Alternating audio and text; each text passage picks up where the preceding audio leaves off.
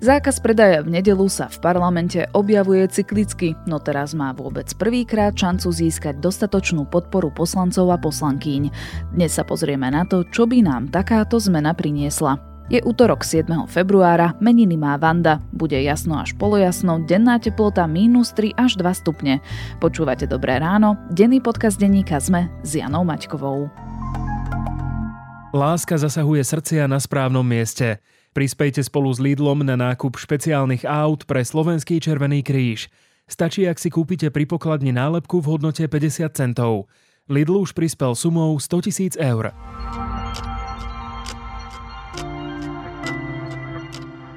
A teraz už krátky prehľad správ. Po víkendovom zemetrasení zasiahlo Turecko a Sýriu včera ďalšie zemetrasenie s magnitúdou 7,5. Počty mŕtvych sa neustále zvyšujú, presiahli už 2000. Tisícky ďalších sú zranení. Obrovské budú aj materiálne škody. V Turecku sa môžu pohybovať v rozmedzi od 1 do 10 miliard dolárov. Park medzi domom Svetej Alžbety a štátnym divadlom v Košiciach na hlavnej ulici uzavreli. Dôvodom je mestom avizovaná veľká rekonštrukcia fontány známej ako Spievajúca. Spustili ju v roku 1986, odvtedy neprešla žiadnou veľkou opravou. Cieľom Ruska je rusifikovať nelegálne anektované regióny prostredníctvom falošných volieb. Rusko plánuje usporiadať fingované regionálne voľby na nezákonne anektovaných územiach Ukrajiny 10. septembra, uviedla Veľká Británia. V Británii sa začal najväčší protest zdravotníkov v histórii. Zapojili sa 10 tisíce záchranárov a sestier. Zdravotníci žiadajú vyššie mzdy, ktoré odrazia infláciu. A ešte jedna oprava. Vo včerajších správach sme uviedli, že Európska centrálna banka by mala zvýšiť úrokové sadzby o 50 percentuálnych bodov aj v marci.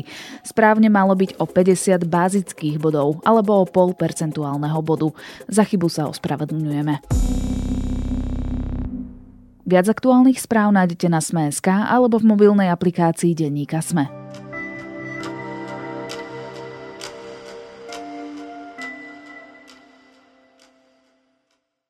Parlamente je opäť návrh, ktorý má zakázať maloobchodný predaj v posledný deň v týždni.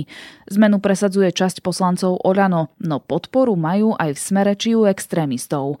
Zákaz predaja v nedelu by tak po prvýkrát mohol získať dostatok hlasov v parlamente. Čo by zatvorené obchody predstavovali pre našu ekonomiku, pre kupujúcich, ale aj pre zamestnancov v obchode, ktorí si nedeľnou prácou prilepšujú svoje výplaty. Budem sa pýtať redaktora denníka ZME, Michala Katušku. Oľano chce zakázať nedelný predaj. Obchody by tak boli zatvorené podobne ako počas pandémie. Zatvorené obchody v nedeľu si pamätáme naposledy z prvej vlny COVID-19. Poslanci argumentujú, že prevádzky v čase energetickej krízy ušetria na spotrebe. Proti je však aj ešte stále vládna SAS. Michal, konzervatívnejšia časť Olano predstavila návrh na zákaz predaja v nedelu už v auguste minulého roka, no k samotnému prerokovaniu došlo až teraz na februárovej schôdzi. O čom je tento návrh? Tento návrh sa snaží zakázať predaj v maloobchodných prevádzkach v nedelu. To znamená, hovoríme o potravinách, hovoríme o prevádzkach s oblečením a ďalších malých obchodoch a službách, ktoré by ponovom, ak by takýto návrh prešiel, od mája mali byť každú nedelu, takmer každú nedelu zatvorené. Hovoríš takmer každú nedelu, takže sú tam aj nejaké výnimky? Sú tam výnimky. Tí predkladatelia, sú to 16 poslanci, väčšina z nich z klubu Olano a niekoľko odídencov z klubu Olano, vrátane Martina Čepčeka či Kataríny Hatrákovej, navrhujú aj výnimky. Išlo by o 4 nedele v roku, 3 pred Vianočnými sviatkami a jedna nedela pred začiatkom školského roka, kedy by bolo povolené aj v nedelu, aby boli obchody otvorené, jednak kvôli vianočným nákupom darčekov a v tom druhom prípade kvôli povedzme nákupu pomôcok pre deti do školy. Ako argumentujú tento svoj návrh? Prečo ho predložili? A to je teda tým prechádzam k tomu druhému bodu, že je to návrh prorodinný, pretože rodiny môžu byť spolu. Je asi normálne, však to poznáte, že deti chodia tak štandardne do školy pondelok až piatok že tá sobota, nedela sú dňami, keď, keď môžu byť spolu doma. Ja osobne som veľmi rád, keď nemusím cez víkend mať nejaké um, povinnosti mimo domu. Samozrejme, veľmi často sa tomu nevyhnem, ako aj mnohí z vás, ale snažím sa to tak chrániť si pre rodinu, pre manželku a pre deti. V podstate eh, aj z tých mojich zistení návrh na zákaz nedelného predaja je minimálne v tomto priestore starý asi ako Rakúsko-Uhorsko. Naozaj som to objavil už v reči jedného rížského poslanca Rakúsko-Uhorska z roku 1885 a v podstate tie argumenty tu rotujú úplne rovnaké.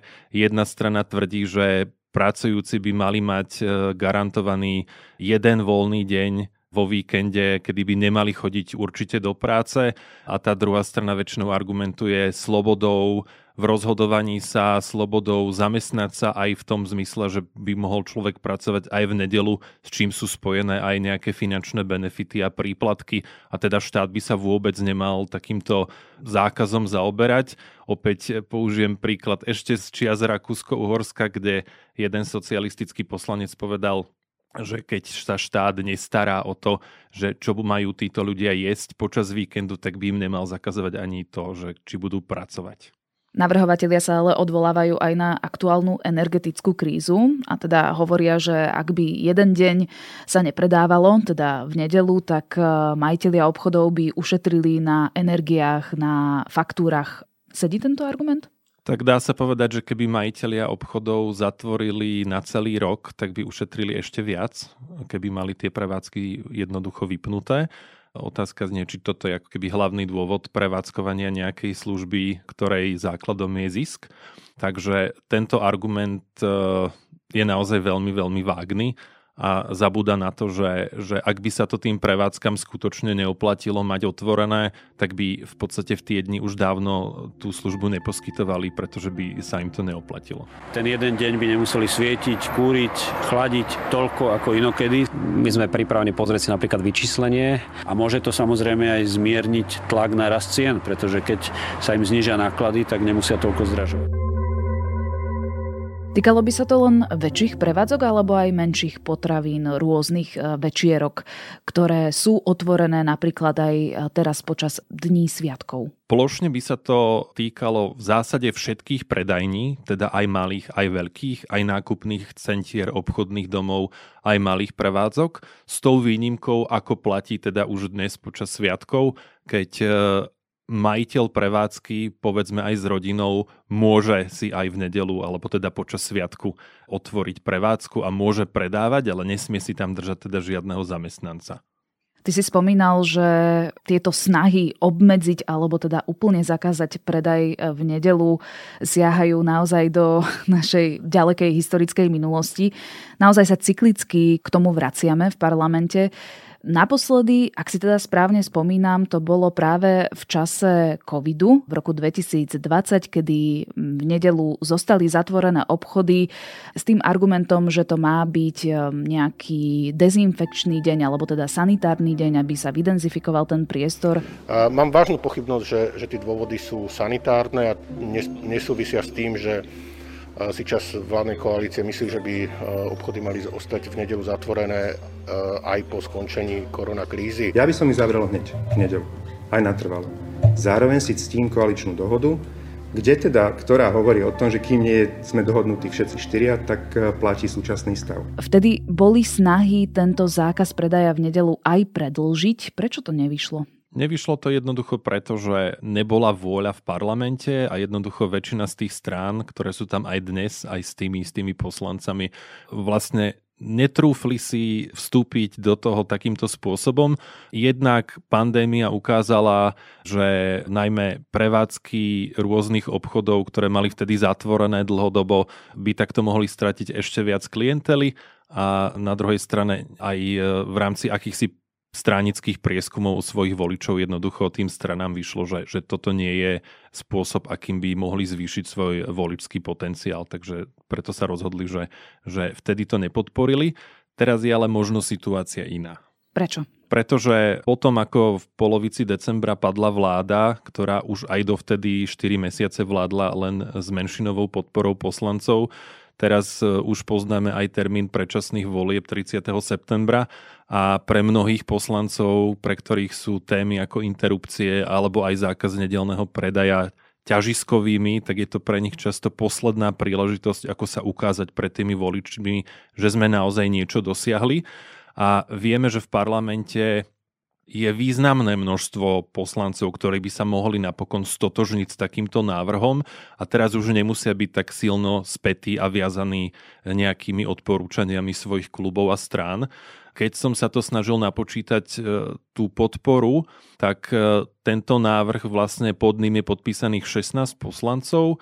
Zároveň e, smer, opozičný smer ohlásil, že aj oni budú podporovať tento návrh, to je 27 a rovnako aj poslanci extrémistických strán Republika a LSNS, to je 12 poslancov. No a aj v stále koaličnom hnutí Sme rodina im budú odporúčať, že môžu hlasovať podľa svojho svedomia. Ak by sa pridali všetci poslanci z tohto klubu, tak to už sme na 75. A to už by mohlo stačiť. Stačilo by, že by sa zasadnutia parlamentu nezúčastnili jeden, dvaja poslanci a už by bolo možné, aby takýto návrh prešiel. Takže preto nemôžeme v porovnaní s tou situáciou spred 2,5 roka nejak rázne a kategoricky povedať, že tento návrh nemá šancu. Naopak má vyššiu šancu ako vtedy a bude veľmi záležať aj od toho, ako budú poslanci hlasovať nohami, teda že či vôbec prídu na to hlasovanie. Či umelé prerušenie tehotenstva, či nedelu áno alebo nie. To sú zástupné témy. Zástupné témy, ktoré proste upriamujú pozornosť e, spoločnosti na niečo, čo nie je vôbec v, tejto, v tomto momente tak podstatné, ako to, čo sa na nás valí. A to je tá obrovská, ako bolo spomenuté, pandémia ekonomickej krízy, prepušťania a, a e, proste nás čakajú veľmi ťažké časy.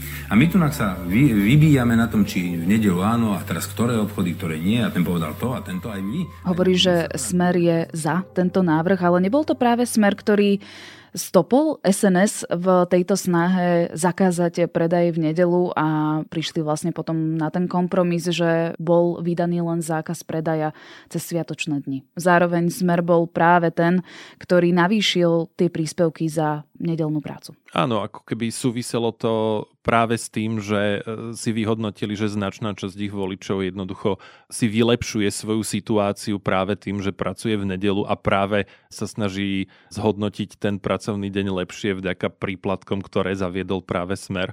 Takže e, týmto spôsobom by vlastne išli proti životnej úrovni e, vlastných voličov. Nedovolím si povedať, ja som tie prieskumy nevidel, že, že ako im to presne vyšlo, ale zjavne teda kalkulovali na základe tohto keďže Smer bol aj v minulosti veľmi známy, že, že sa v mnohých otázkach obracia práve cez prieskumy na to, že čo ich voliči skutočne chcú a nechcú.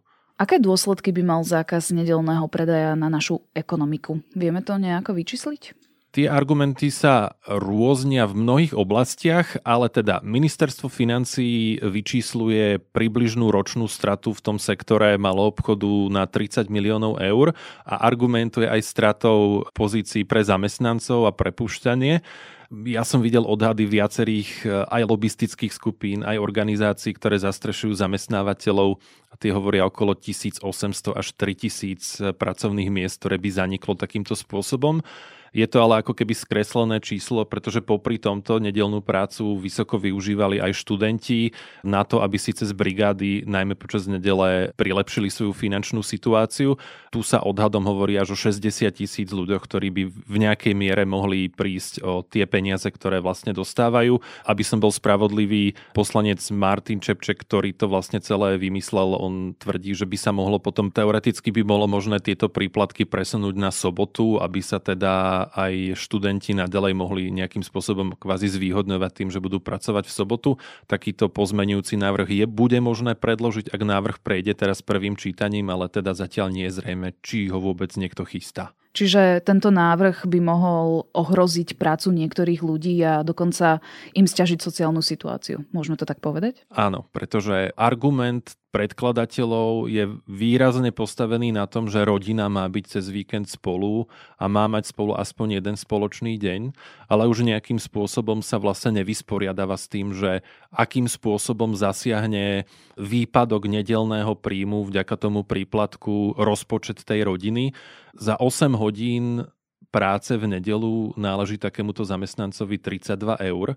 Ak by mal vlastne takúto prácu dvakrát do mesiaca tak by už išlo o 60 eur stále hovorím o 8 hodinách, ale často sa práve v takýchto prevádzkach pracuje na smeny aj 12 hodinové, takže tam už môžeme počítať okolo 100 eur, o ktoré by vlastne ten človek mohol prísť mesačne. mesačne.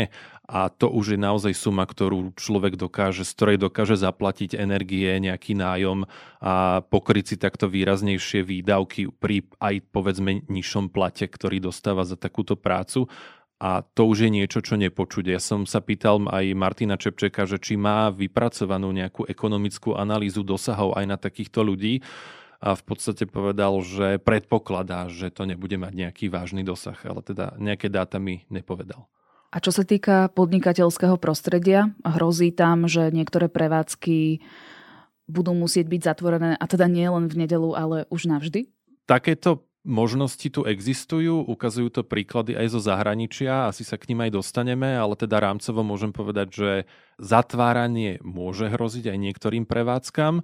Veľmi sa to dotkne prevádzok, ktoré sú v nákupných centrách a obchodných domoch, na ktoré sú napríklad naviazané kína alebo ďalšie veci, ktoré vlastne ľudia prirodzene cez víkend navštevujú a aj v, cez víkendy vidíme, že v tých nákupných centrách je o mnoho viac ľudí. Protiargumentom je, že, že nedelný predaj tvorí len okolo 2 až 4% toho týždenného obratu, takže vlastne tie prevádzky nemusia prísť až tak o vysoké tržby ale zrejme je to prípad od prípadu, lebo je rozdiel nejaká malá prevádzka potravín niekde na vidieku a je rozdiel nejaká prevádzka, ktorá je v obchodnom dome a ktorá ťaží vlastne z návštevnosti najmä počas víkendov. A čo spotrebitelia? Ako by sa správali oni po prijatí tejto zmeny? Pečeniemi. Skôr si myslím, že by to bolo dobré asi pre tých predavačov, že by si trošičku aj oni oddychli. By to malo byť e, viac na pohľade tých zamestnancov, že by sa oni mohli rozhodnúť. Ja všetko využívam internetový obchod, teda tak nákup. Môže to ľudí motivovať k nákupnej turistike? Budú chodiť do Česka, Maďarska? Asi áno, ale tak zároveň platí, že tá nákupná turistika do zahraničia sa oplatí len v nejakom rozsahu dostupných kilometrov. Áno. Čiže ľudia z Banskej Bystrice asi nebudú cestovať do Českej republiky. A tých možností nie je zase až tak veľa, najmä preto, že aj Rakúsko a aj Polsko už má zavedený zákaz nedelného predaja v istom rozsahu a tým pádom vlastne prichádza do úvahy len Česká republika a Maďarsko. V Maďarsku bol zavedený takýto zákaz, bol tam taký pokus, ale stretol sa s výrazným odporom a tým pádom eh, ho vláda zrušila. V Česku naďalej eh, je možné predávať v nedelu. Myslím, že tam zaviedli len isté obmedzenia, ktoré sa týkajú sviatkov, tak ako to máme urobené aj my. Takže naozaj sa to týka iba obmedzeného počtu ľudí zo Slovenska, ktorí bývajú v pohraničných oblastiach týchto dvoch štátov a to zase nie je až taká mimoriadne vysoká skupina. Spomenul si Rakúsko, Poľsko. Na tieto dva štáty poukazujú aj predkladatelia tohto návrhu. Aké majú oni skúsenosti s tým, keď zaviedli zákaz predaja v nedelu? Predovšetkým som si naštudoval polský model, pretože ten, ktorý predkladajú poslanci u nás a to, čo funguje v Polsku, by som povedal, že je na 97% to isté. V Polsku bol zákaz nedelného predaja zavedený v roku 2018, dovtedy tam v nedelu mohli byť prevádzky otvorené. Vláda na to išla takou salámovou taktikou. Už v roku 2018 to ti zaviedla, že ako postupne sa každý rok bude ten uzlíček zošnurovávať ešte výraznejšie. V tom prvom roku bolo možné, aby boli otvorené dve nedele v mesiaci, tá prvá a tá posledná a postupne to sprísňovali, až to dopadlo tak, ako je to teraz. To znamená, že v Poľsku môžu mať otvorené obchody len počas 7 nediel, dve pripadajú pred Vianocami. E, potom je tam taká séria, že v januári, v apríli, v júni vždy poslednú nedelu a taktiež v auguste. A to je vlastne všetko. To sú tie výnimky, ktoré tam majú. V susednom Polsku už takýto zákon schválili. Vraj preto, aby ochránili svoju ekonomiku a tiež preto, aby ľudia chodievali v nedelu do kostola. V Polsku to dopadlo veľmi zaujímavo. Tri roky potom, ako bolo toto zavedené, tam vlastne z mapy obchodov poľskej zmizlo 6,5 tisíc malých potravín a malých obchodov, ktoré jednoducho nezvládli fungovať v takomto režime. Rovnako prišli o približne 7 tisíc outletov s oblečením, ktoré tiež e, využívali najmä ľudia a zákazníci v nedelu. No ale tie obchody a tie potraviny, oni ako keby nezmizli práve preto, že v nedelu si k ním nešli nakúpiť ale tá politika veľkých reťazcov sa zmenila takým spôsobom, že predložili otváracie hodiny v sobotu až do polnoci a zároveň otvárali najbližšom čase od polnoci v pondelok. Takže z hľadiska takého zamestnanca, ktorý vlastne v nedelu o 12. o polnoci vlastne odíde z pracoviska, príde niekedy povedzme o jednej ráno domov, pokusí sa nejako vyspať to predpoludne a vlastne už v nedelu neskoro večer musí zase do práce, aby tam bol pripravený obslúžiť zákazníkov od polnoci v pondelok. Takže aj ten argument, že je to voľná nedela v Polsku úplne neplatí pre týchto zamestnancov, pretože tú nedelu majú vlastne takú dosť rozkrájanú a nevedia ju plne využiť na nejaký voľný čas s rodinou. A zároveň toto ako keby primelo e, polských spotrebiteľov, aby nakupovali najmä v soboty a v piatky a tým pádom jeden z argumentov, prečo to bolo zavedené, bolo aj to, že to má pomôcť malým polským obchodníkom, takým tým súkromným rodinným spoločnostiam s jedným obchodníkom v nejakom meste alebo na vidieku. Ani toto sa nepotvrdilo, pretože väčšina z nich práve preto to zanikla, že taký ten prirodzený motív nakupovať cez víkend aspoň niečo e, už nebol potrebný, keďže všetci vo veľkom nakupovali deň predtým v sobotu. A veľmi zaujímavý dôsledok je potom ten, že vôbec sa s tým nezmierila poľská spoločnosť, tak ako si to vláda želala, hoci aj tam argumentovali, že rodina má byť spolu a je to benefit. A prejavilo sa to tak, že tí, čo zostali z týchto malých obchodníkov, potravín a podobne, nezanikli všetci. Niektorí sa združili pod reťazec Žabka, ktorý poznáme aj zo Slovenska, je to polský reťazec. A polský reťazec Žabka sa snažil prispôsobiť e, tomu a využiť nejaké výnimky, takže si zaviedli poštovú službu, ktorú prevádzkovali vlastne aj tým pádom tieto pridružené malé obchody jeden môj známy, ktorý žije v Polsku, povedal, že zrazu som mal pri byte, kde bývam v Krakove, že 5 žabiek a na ďalšej ulici ďalšie dve prevádzky. A výsledkom bolo obídenie pravidiel. Človek si akože išiel odoslať nejakú poštu a zároveň si v nedelu mohol nakúpiť.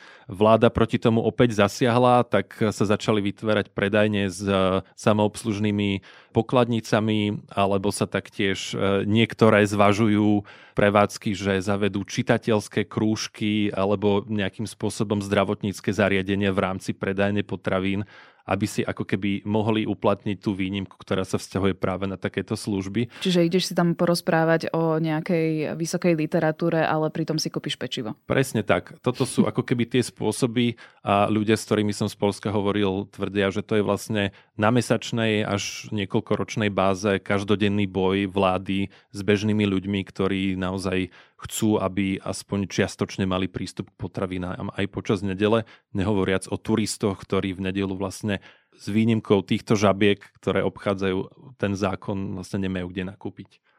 O tomto návrhu by sa malo hlasovať dnes. Ako to podľa teba dopadne? Aj keď túto tému parlament riešil v histórii Slovenska naozaj už veľmi veľakrát, tak e, myslím, že pravdepodobnosť, že by tento návrh mohol prejsť, tu asi predtým nebola vyššia ako je teraz. Vďaka tej mimoriadnej situácii, keď môžeme hovoriť o akomsi freestyle poslancov, ktorí sa snažia presadiť a, a využiť tie posledné momenty pre mnohých v poslaneckej lavici, takže naozaj budeme sledovať potom odpočítavaní na tej modrej tabuli v parlamente, že či tam bude svietiť, že schválené alebo neschválené lebo to hlasovanie môže byť naozaj veľmi tesné o jeden jediný hlas. A ja len pripomeniem, že ak by návrh definitívne schválili v prvom aj druhom čítaní, tak do platnosti by vošiel už 1. mája tohto roka. Uvidíme teda, ako to nakoniec dopadne. Budeme to sledovať spolu s Michalom Katuškom, redaktorom domácej redakcie Denníka Sme.